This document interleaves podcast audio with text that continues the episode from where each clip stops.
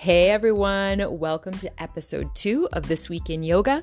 I'm super pumped. I'm a total experienced podcaster now, and this is going to just be so easy. This episode is just going to fly right out of me on the first take, I can tell. So this upcoming week in yoga um, is starting with March fourteenth, Sunday, March fourteenth, and we're going to be continuing to talk about the Bhagavad Gita, and we're looking at chapter thirteen, and chapter thirteen is called The Field and the Knower.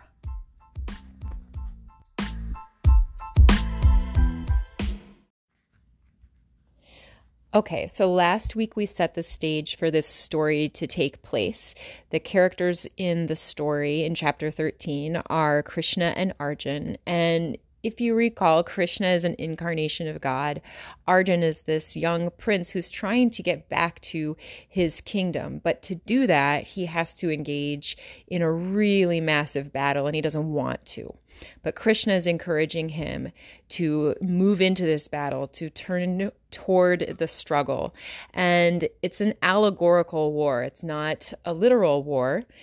I maybe some people interpret it in that way, but it's it's a metaphor for the struggle within, for the internal struggle. And I just want to say before I read the passages that I was going to read today, that to me, this is a huge, the main takeaway for me is that if you're a human being and you feel like you're struggling internally, if we go by these teachings in yoga, you're right where you need to be. There is value in that struggle. And in fact, that struggle, that tension, that friction is maybe the whole point. So here they are, standing at the edge of the battlefield, and Krishna starts to describe to Arjun the nature of the field. And remember, we're talking about the field and the knower. That's the title of this chapter. So here's what Krishna says. The field, Arjun, is made up of the following: the five areas of sense perception, the five elements, the five sense organs, and the five organs of action, the three components of the mind, and the undifferentiated energy from which all these evolved. In this field arise desire and aversion, pleasure and pain, the body, intelligence, and will. So if we break it down a little bit, I can explain to you what all he's talking about. But essentially, Krishna is describing this massive, all-encompassing category that contains all physical matter on earth.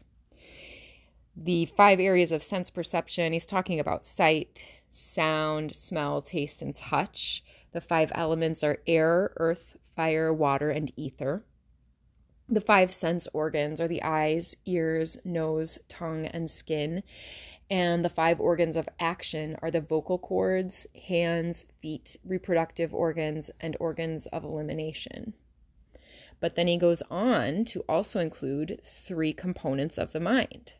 And he specifically mention, mentions manas, which is memory, buddhi, which is intellect, and ahamkara, which is sense of identity. So even our own ideas about who we are are part of the field in this story. And then he says, also, the field contains the undifferentiated energy from which all these evolved. So the ways that matter has shifted and changed forms throughout the history of our physical planet and beyond.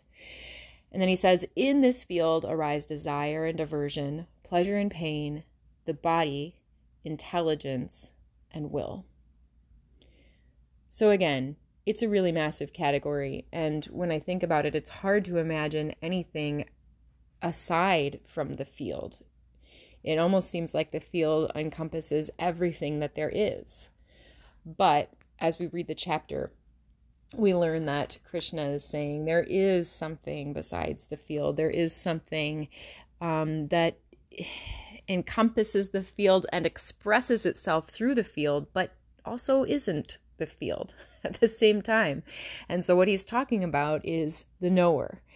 And I mean, essentially, we can think about the knower as the spirit that inhabits the body. It's it's the breath of life that moves through all of creation. And according to yoga, without the knower, um, the field is just sort of lying dead and fallow. And the knower is what comes and breathes life and breath and vitality into this physical, elemental creation, existence. So we will read more about that next week. But for now, when we get on the yoga mat this week, um, one thing that I that really stands out to me is that the mind um, is part of the field. And so the mind isn't the knower. It's not how we usually think about the mind, is it? But according to this story, the mind isn't the knower. The knower is something outside of the of the intellect even. And none of our reasoning can teach us about the knower. Um, so where does that leave you? Keep in mind, I don't have any answers, but I'm definitely somebody who enjoys thinking about this stuff and being on this path. So, um, yeah, let me know what you think about Bhagavad Gita chapter thirteen. And those were stanzas five and six for anybody who might be following along.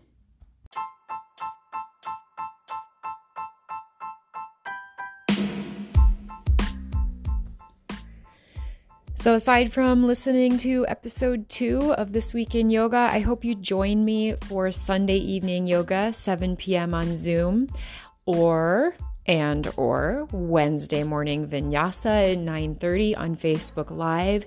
You can also check out my website. If you subscribe to my newsletter, there is a link in there for a um, community resource page, and you can access all kinds of yoga tutorials and yoga classes, yoga resources for you, but you have to subscribe to get the link. It is hidden in the depths of the internet, and you can really only get it if you're on my email list. Wow, that sounds just like so like I'm luring you with a piece of bait, but I am. It's a good piece of bait. It's actually bait that you want. And you know what? If you take the bait, you don't like it, you can unsubscribe anytime.